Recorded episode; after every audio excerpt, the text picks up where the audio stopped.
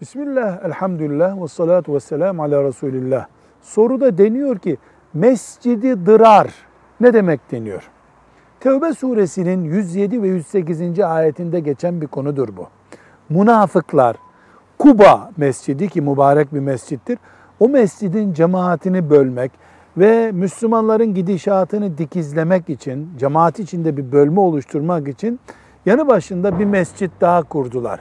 Bu mescit zarar eksenliydi. Onun için buna zarar mescidi, mescidi dırar denmiştir. Bu mescit İslam tarihinde vardı.